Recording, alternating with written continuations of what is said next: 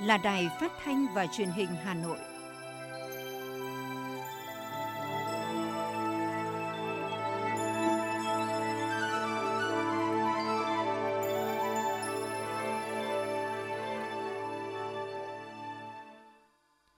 Thưa quý vị và các bạn, bây giờ là chương trình thời sự của Đài Phát thanh và Truyền hình Hà Nội đang được phát trực tiếp trên sóng phát thanh FM 90 MHz. Trưa nay thứ sáu ngày 8 tháng 4 năm 2022 có những nội dung chính sau đây. Hội đồng Nhân dân thành phố Hà Nội khóa 16 khai mạc kỳ họp thứ tư, kỳ họp chuyên đề xem xét quyết định một số vấn đề quan trọng đối với sự phát triển của thành phố. Doanh nghiệp sẽ bị phạt đến 2 tỷ đồng nếu không nộp quỹ bảo vệ môi trường. Người dân Hà Nội có thể thực hiện 25 dịch vụ công ngay tại nơi cư trú. F0 giảm mạnh, Hà Nội dần bình thường hóa hoạt động khám chữa bệnh. Phần tin thế giới có những tin chính, NATO tăng cường hợp tác với các đối tác ở châu Á Thái Bình Dương. Động đất độ lớn 5,7 tại Đài Loan chưa có báo cáo thương vong. Tình trạng trẻ em bị khủng hoảng tâm lý càng trầm trọng sau đại dịch và sau đây là nội dung chi tiết. Thưa quý vị và các bạn, sáng nay, Hội đồng nhân dân thành phố Hà Nội khóa 16 khai mạc kỳ họp thứ tư, kỳ họp chuyên đề xem xét quyết định một số vấn đề quan trọng đối với sự phát triển của thành phố. Các đồng chí Nguyễn Thị Tuyến, Ủy viên Trung ương Đảng, Phó Bí thư Thường trực Thành ủy, Chu Ngọc Anh, Ủy viên Trung ương Đảng, Phó Bí thư Thành ủy, Chủ tịch Ủy ban nhân dân thành phố Nguyễn Ngọc Tuấn, Phó Bí thư Thành ủy, Chủ tịch Hội đồng nhân dân thành phố Nguyễn Văn Phong, Phó Bí thư Thành ủy, Nguyễn Lan Hương, Chủ tịch Ủy ban Mặt trận Tổ quốc Việt Nam thành phố tham dự. Phát biểu khai mạc kỳ họp, Chủ tịch Hội đồng nhân dân thành phố Nguyễn Ngọc Tuấn khẳng định, dưới sự lãnh đạo chỉ đạo quyết liệt hiệu quả của Thành ủy, Hội đồng nhân dân, Ủy ban nhân dân thành phố, sự vào cuộc chủ động tích cực của Mặt trận Tổ quốc Việt, các tổ chức chính trị xã hội, các cấp, các ngành và hệ thống chính trị quý 1 năm 2022. Thành phố đã đạt được nhiều kết quả quan trọng, đảm bảo các mục tiêu hoạt động phòng chống dịch, kinh tế phục hồi rõ nét toàn diện sau ảnh hưởng của đại dịch. Tổng sản phẩm trên địa bàn tăng 5,83%, cao hơn so với bình quân chung của cả nước. Thu ngân sách ước đạt 102.402 tỷ đồng, bằng 32,9% so với dự toán và tăng 19,6% so với cùng kỳ. Tại kỳ họp chuyên đề này, Hội đồng Nhân dân thành phố sẽ xem xét quyết định một số vấn đề quan trọng nhằm đáp ứng yêu cầu phát triển kinh tế xã hội và đảm bảo vấn đề về dân sinh. Sau phần khai mạc của Chủ tịch Hội đồng nhân dân thành phố, Hội đồng nhân dân thành phố đã nghe Ủy ban nhân dân thành phố báo cáo tờ trình về kế hoạch đầu tư xây dựng, cải tạo trường học công lập đạt chuẩn quốc gia, nâng cấp hệ thống y tế và tu bổ tôn tạo di tích giai đoạn 2022-2025 và các năm tiếp theo bổ sung kế hoạch đầu tư công trung hạn 5 năm 2021-2025 và phân bổ vốn thuộc kế hoạch đầu tư công cấp thành phố năm 2022. Ủy ban nhân dân thành phố cũng báo cáo tờ trình phê duyệt chủ trương đầu tư, điều chỉnh chủ trương đầu tư một số dự án sử dụng vốn đầu tư công của thành phố và tờ trình về các biện pháp tận tập trung xử lý đối với các dự án vốn ngoài ngân sách có sử dụng đất chậm triển khai trên địa bàn thành phố.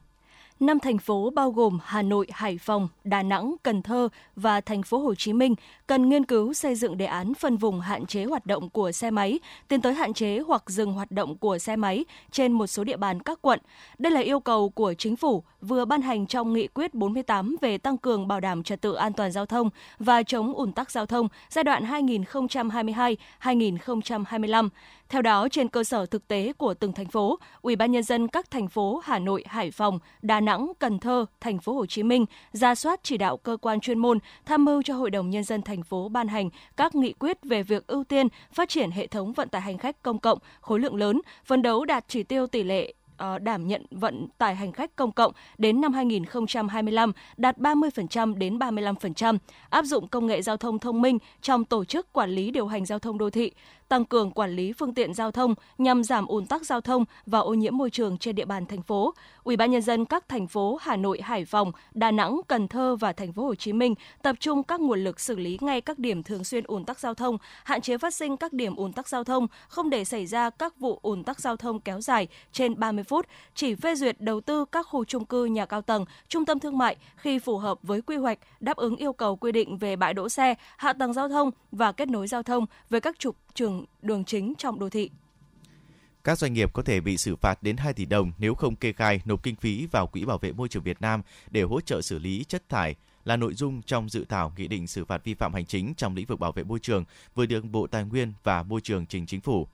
Quy định này nhằm thực hiện trách nhiệm mở rộng của nhà sản xuất, nhập khẩu theo Luật Bảo vệ môi trường 2020. các doanh nghiệp sản xuất, nhập khẩu các loại sản phẩm bao bì chứa chất độc hại, khó tái chế như thuốc bảo vệ thực vật, kẹo cao su, tá bìm, băng vệ sinh, khăn ướt dùng một lần, thuốc lá và đồ nhựa dùng một lần, đồ nội thất, vật liệu xây dựng, quần áo, đồ da, giày dép, đồ chơi và túi ni lông khó phân hủy kích thước nhỏ đều phải nộp bản kê khai trước ngày 31 tháng 3 và nộp tiền hỗ trợ xử lý chất thải trước ngày 20 tháng 4 năm 2022 về Quỹ Bảo vệ Môi trường Việt Nam để hỗ trợ hoạt động xử lý chất thải. Bộ Tài nguyên và Môi trường cho biết, đến nay vẫn còn một số doanh nghiệp chưa thực hiện kê khai theo quy định.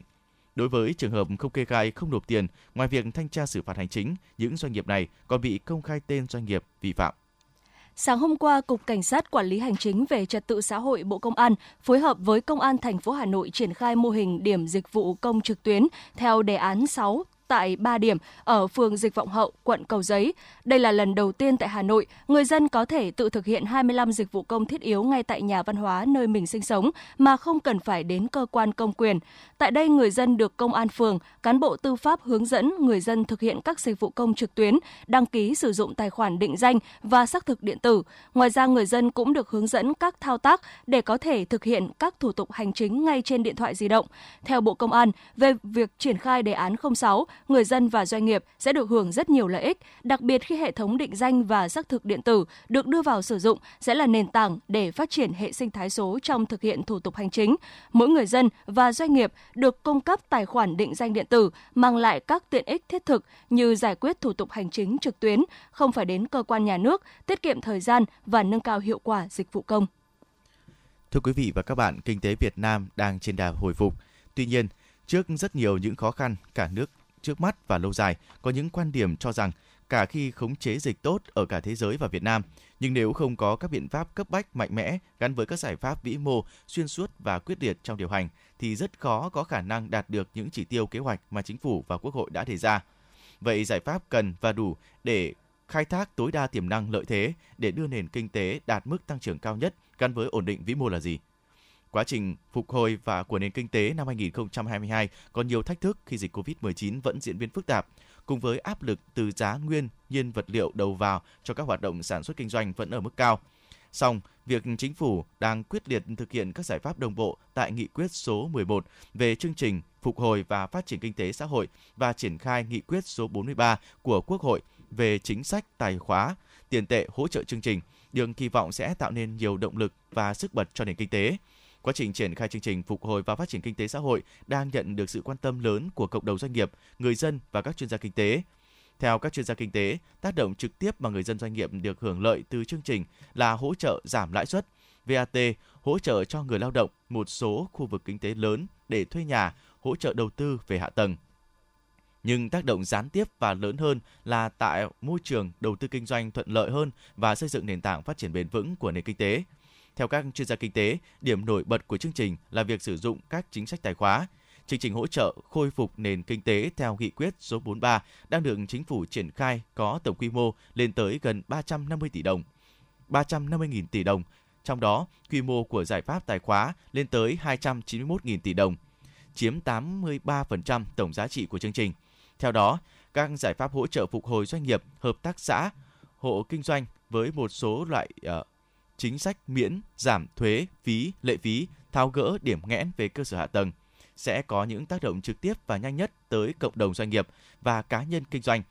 Trong khi đó, các chính sách tiền lệ thông qua điều hành về lãi suất, tỷ giá, tốc độ tăng trưởng tín dụng sẽ có những tác động lớn tới quá trình hồi phục và tăng trưởng trong những năm tới. Theo Phó Giáo sư Tiến sĩ Phạm Thế Anh, Kinh tế trưởng, Viện Nghiên cứu Kinh tế và Chính sách Đại học Kinh tế, Đại học Quốc gia Hà Nội, khuyến nghị chính sách tăng trưởng kinh tế 2022 và những giai đoạn tiếp theo cần nỗ lực kiểm soát sự lây lan của dịch bệnh, duy trì thực hiện nhóm chính sách đã được kiến nghị nhiều năm qua, cải cách thủ tục hành chính, cải thiện môi trường kinh doanh, nâng cao chất lượng bộ máy quản lý nhà nước, chuyên gia kinh tế Phạm Thế Anh khẳng định.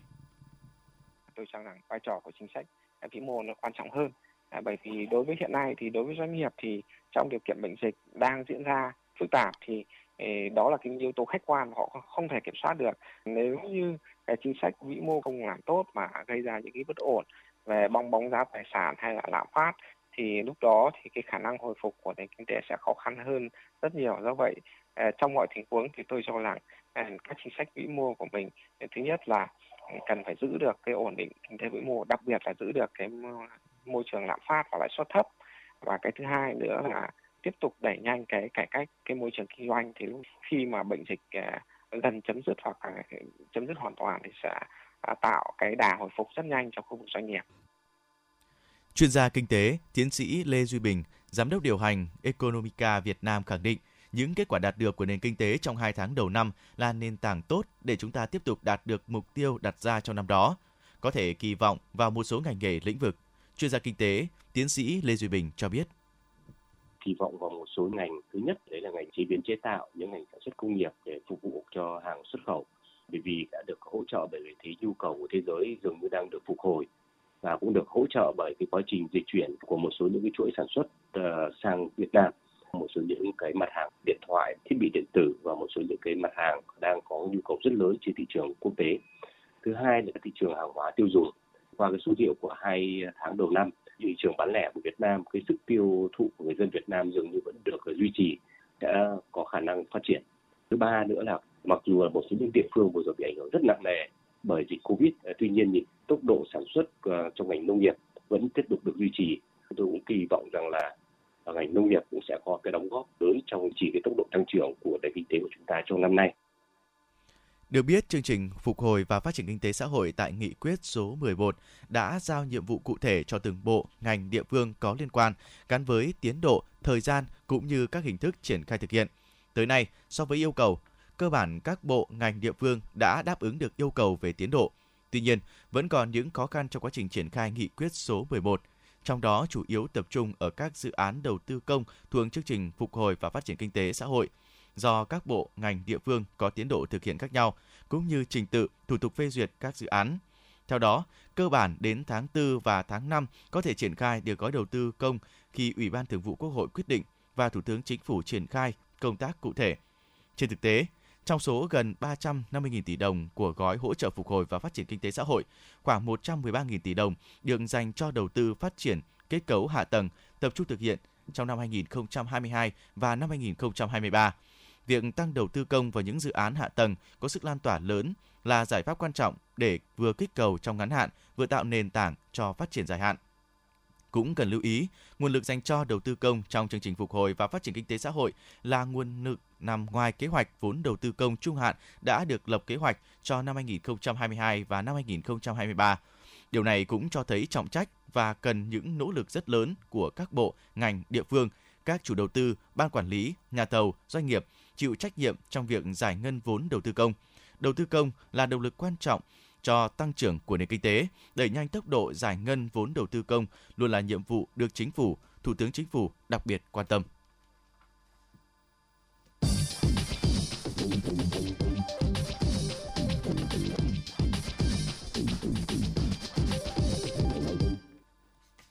Mời quý vị và các bạn nghe tiếp phần tin. Khác với khung cảnh vắng vẻ trong thời gian đình dịch, những ngày này, tại khoa khám bệnh, Bệnh viện Thanh Nhàn, số lượng người dân đến khám các bệnh thông thường đã tăng khoảng 60% so với thời gian giữa tháng 3 vừa qua. Theo thạc sĩ bác sĩ chuyên khoa 2 Lại Thanh Hà, trưởng khoa khám bệnh, Bệnh viện Thanh Nhàn Hà Nội, Trước khi xảy ra dịch COVID-19 hoặc giữa các đợt dịch, số lượng bệnh nhân đến khám trung bình từ 1.000 đến 1.500 bệnh nhân một ngày. Hiện số bệnh nhân đến khám trung bình là 1.200 bệnh nhân một ngày, đã gần trở lại tương đương với thời gian trước khi xảy ra dịch. Tại khu vực khám riêng cho F0 điều trị tại nhà có nhu cầu, thời kỳ cao điểm tại các phòng khám có ngày lên tới trên 100 bệnh nhân. Tuy nhiên, con số này cũng giảm đi đáng kể ở thời điểm hiện tại, khi mỗi ngày chỉ còn vài chục F0 tới khám. Đặc biệt, số lượng bệnh nhân COVID-19 phải nằm viện cũng đang giảm sâu, giúp cho nhân lực tại khu vực này được trở lại công việc khám chữa bệnh thông thường. Cùng với đó, nhiều cơ sở y tế tại Hà Nội như Bệnh viện Đa khoa Đức Giang, Bệnh viện Hữu nghị Việt Đức đã có những bước đi đầu tiên trong bình thường hóa hoạt động khám chữa bệnh nói chung và COVID-19 nói riêng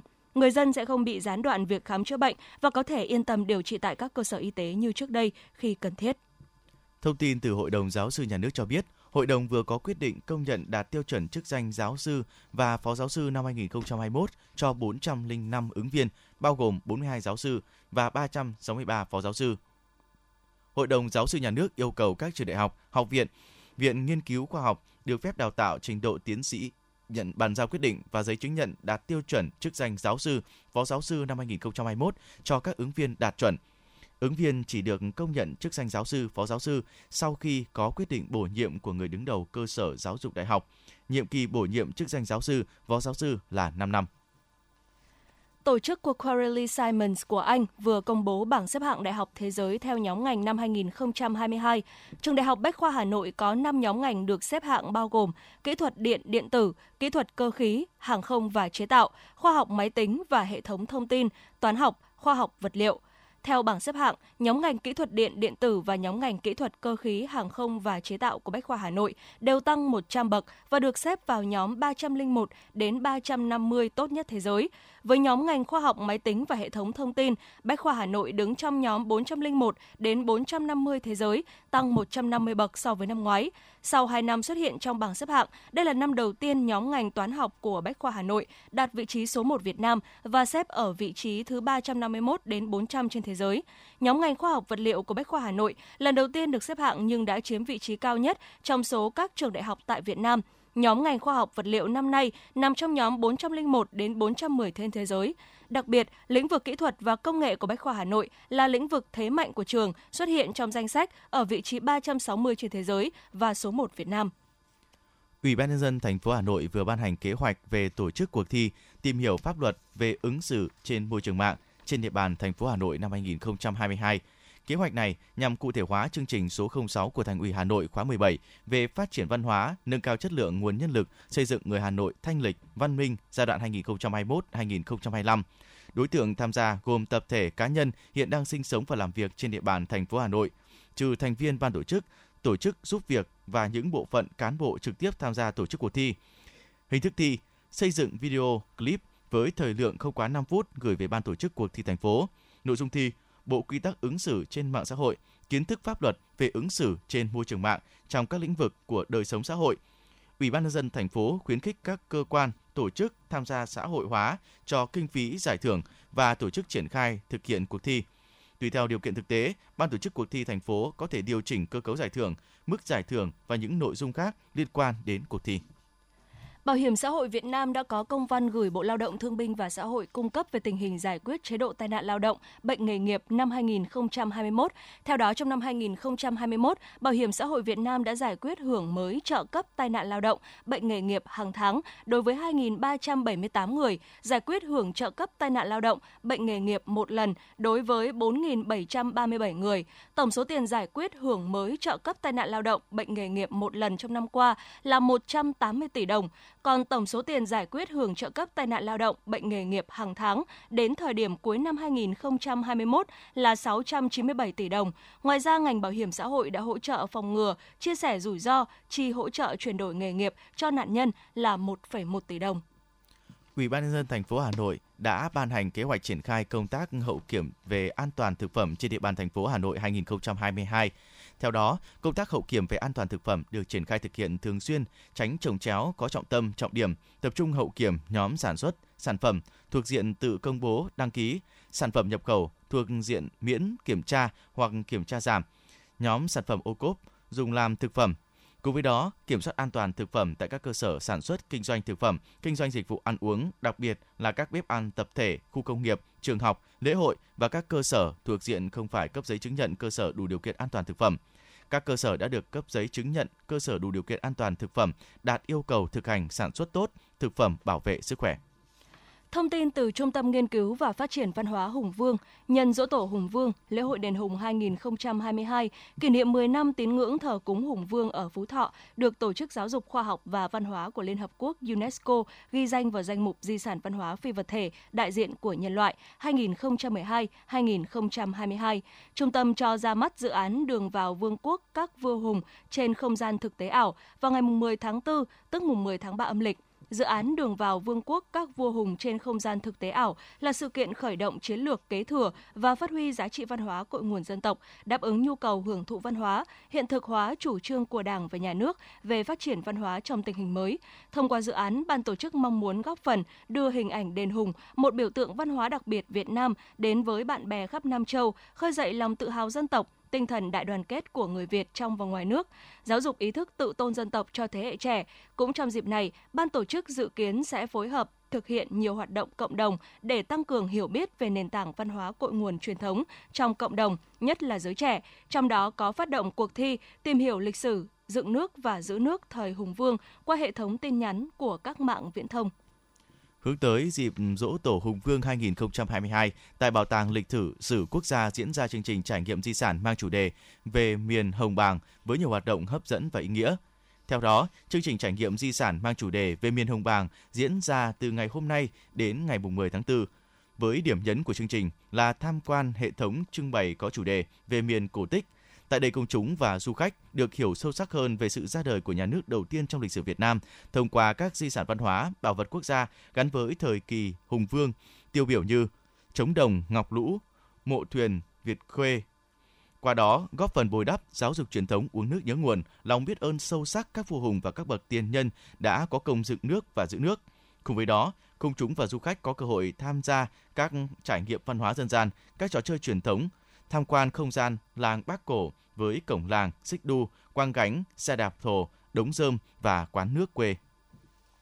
Bộ Văn hóa Thể thao và Du lịch vừa ban hành đề án tổ chức triển lãm văn hóa nghệ thuật ASEAN 2022, thiết thực kỷ niệm 55 năm ngày thành lập ASEAN, mùng 8 tháng 8 năm 1967, mùng 8 tháng 8 năm 2022 và nhân dịp Việt Nam đảm nhận vai trò chủ trì tổ chức hội nghị lần thứ 57 Ủy ban Văn hóa Thông tin ASEAN năm 2022. Triển lãm văn hóa nghệ thuật ASEAN 2022 có chủ đề Sắc màu văn hóa ASEAN dự kiến được tổ chức tại hai địa điểm là thành phố Hà Nội từ ngày 8 đến ngày 12 tháng 8 năm 2022 và tỉnh Quảng Nam trong thời gian tổ chức hội nghị lần thứ 57 Ủy ban Văn hóa Thông tin ASEAN.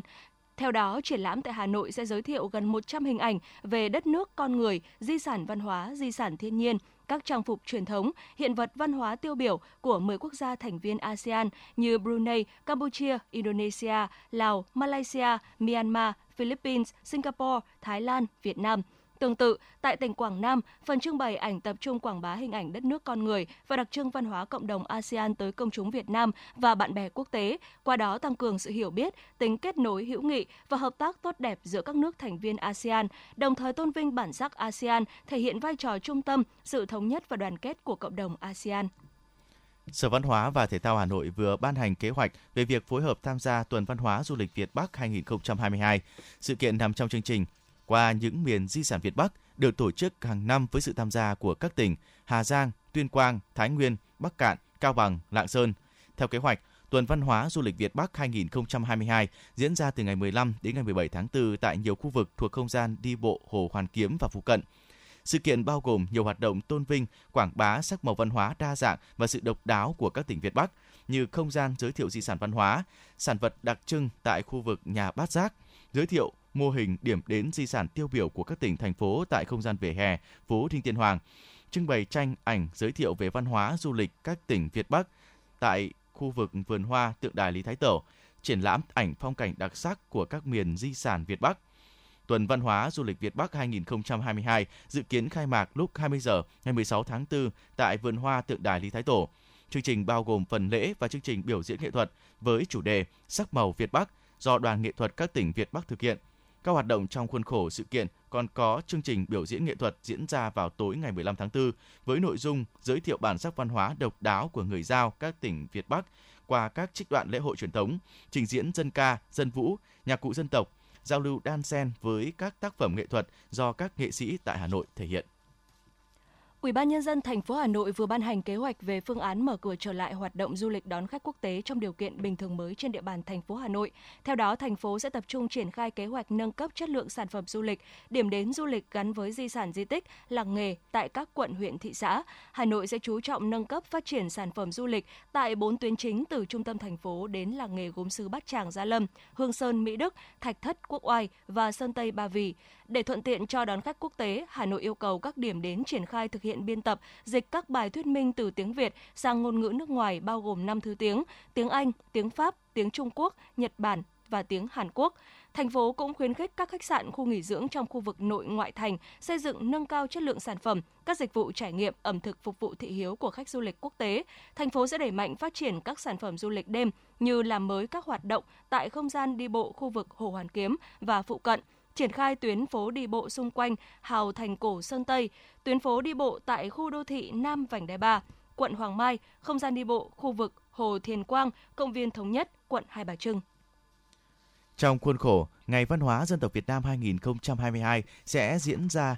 ở diễn đàn văn hóa với chủ đề Phát huy truyền thống văn hóa các dân tộc trong xây dựng môi trường văn hóa. Diễn đàn được tổ chức vào ngày 16 tháng 4, tập trung làm rõ nội dung xây dựng, giữ gìn và phát huy những giá trị đặc sắc của nền văn hóa Việt Nam tiên tiến, đậm đà bản sắc dân tộc, đề xuất các giải pháp thiết thực nhằm thực hiện tốt mục tiêu xây dựng môi trường văn hóa, góp phần phát triển kinh tế, văn hóa xã hội trong giai đoạn đất nước đẩy mạnh công nghiệp hóa, hiện đại hóa và hội nhập quốc tế. Cùng với đó, Ngày Văn hóa các dân tộc Việt Nam 2022 còn có nhiều hoạt động, sự kiện ý nghĩa kéo dài từ ngày 16 đến ngày 19 tháng 4.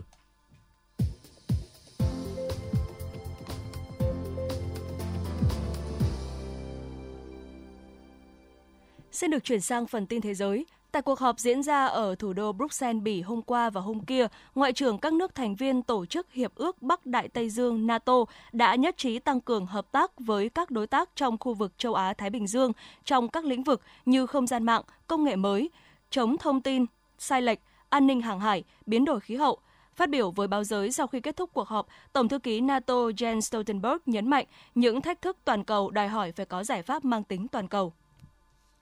Đại hội đồng Liên Hợp Quốc ngày hôm qua đã thông qua nghị quyết đình chỉ tư cách thành viên của Liên bang Nga trong Hội đồng Nhân quyền Liên Hợp Quốc có trụ sở tại Geneva, Thụy Sĩ.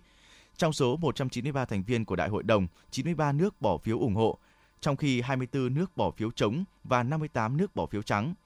Tại hãng tin Stab cho biết, Nga coi quyết định này mang động cơ chính trị dẫn tới những hậu quả tiêu cực cho hệ thống của Liên Hợp Quốc. Phát biểu tại cuộc họp, Đại sứ Đặng Hoàng Giang, trưởng phái đoàn thường trực Việt Nam tại Liên Hợp Quốc, tái khẳng định lập trường nhất quán của Việt Nam về giải quyết các tranh chấp quốc tế bằng các biện pháp hòa bình trên cơ sở tôn trọng hiến trương Liên Hợp Quốc và luật pháp quốc tế, đặc biệt là nguyên tắc tôn trọng độc lập, chủ quyền, toàn vẹn lãnh thổ của các quốc gia, không can thiệp vào công việc nội bộ, không sử dụng vũ lực trong quan hệ quốc tế. Mỹ đã quyết định tung đòn trừng phạt bổ sung Nga. Các biện pháp mới gồm lệnh trừng phạt với các tổ chức tài chính lớn nhất của Nga, cấm những khoản đầu tư mới của Mỹ vào Nga và trừng phạt giới tinh hoa Nga và gia đình. Tổng thống Joe Biden khẳng định chỉ trong một năm, các biện pháp trừng phạt của Mỹ có thể xóa sổ những thành quả kinh tế của Nga trong 15 năm qua.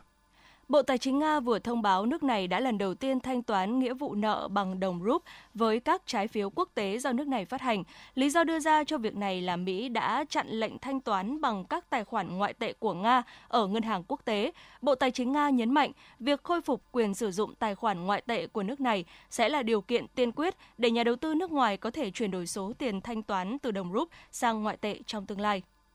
Miễn dịch kép, tức là việc có kháng thể sau khi mắc COVID-19 và tiêm vaccine, có thể duy trì hiệu quả phòng COVID-19 trong ít nhất từ 6 đến 8 tháng. Đây là kết luận nghiên cứu do các nhà khoa học Brazil, Thụy Điển và Vương quốc Anh thực hiện gần đây. Theo các nhà khoa học, chính phủ các nước có thể dựa vào phát hiện trên để đưa ra những chính sách về tiêm chủng hoặc hộ chiếu vaccine.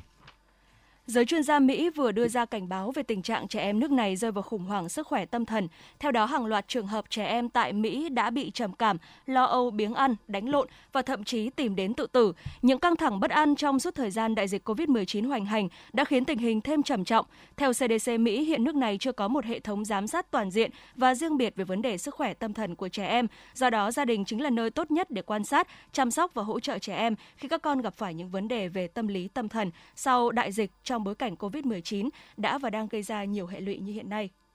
Chính phủ Italy đã quyết định triển khai gói kích thích trị giá 650 triệu euro trong 3 năm tới nhằm khuyến khích người dân mua xe điện hoặc xe lai điện. Theo đó, những người mua xe điện hoặc xe lai điện phát thải thấp sẽ có thể được tặng thêm từ 2.000 đến 3.000 euro. Đối với những người sử dụng các dòng xe thế hệ cũ, nếu chuyển đổi sang dòng xe mới thân thiện với môi trường, ngoài khoản tiền thưởng trên, họ còn được tặng thêm 2.000 euro tiền mặt. Các nhà chức trách Trung Quốc đang đưa ra yêu cầu với các hãng hàng không nước ngoài về việc phải có thêm ghế trống trên các chuyến bay quốc tế khi giờ, khi tới sân bay Thượng Hải. Các chuyến bay đến Thượng Hải từ nước ngoài sẽ phải có hệ số sử dụng chỗ ngồi chỉ 40%. Từ ngày 11 tháng 4 tới cho đến cuối tháng. Trước đó, hệ số này là 75%. Động thái có thể gây thêm khó khăn cho du khách bị mắc kẹt ở nước ngoài vì công suất vận tải hành khách quốc tế đến và đi từ Trung Quốc hiện chỉ bằng một phần nhỏ so với mức trước đại dịch.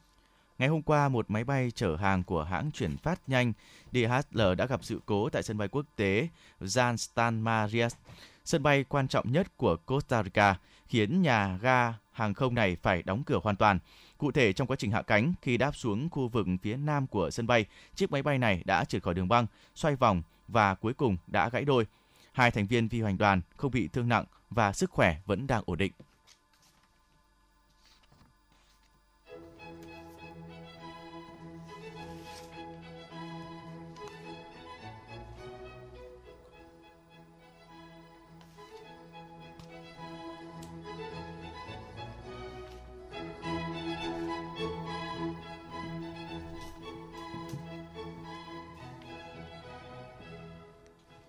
Thưa quý vị và các bạn, chương trình thời sự buổi trưa của Đài Phát thanh và Truyền hình Hà Nội đến đây là hết. Chỉ đạo nội dung Nguyễn Kim Khiêm, chỉ đạo sản xuất Nguyễn Tiến Dũng, thực hiện chương trình biên tập viên Xuân Luyến, đạo diễn Kim Oanh cùng phát thanh viên Thu Minh Bảo Nhật cùng kỹ thuật viên Quang Ngọc thực hiện. Xin chào và hẹn gặp lại quý vị trong những chương trình tiếp theo.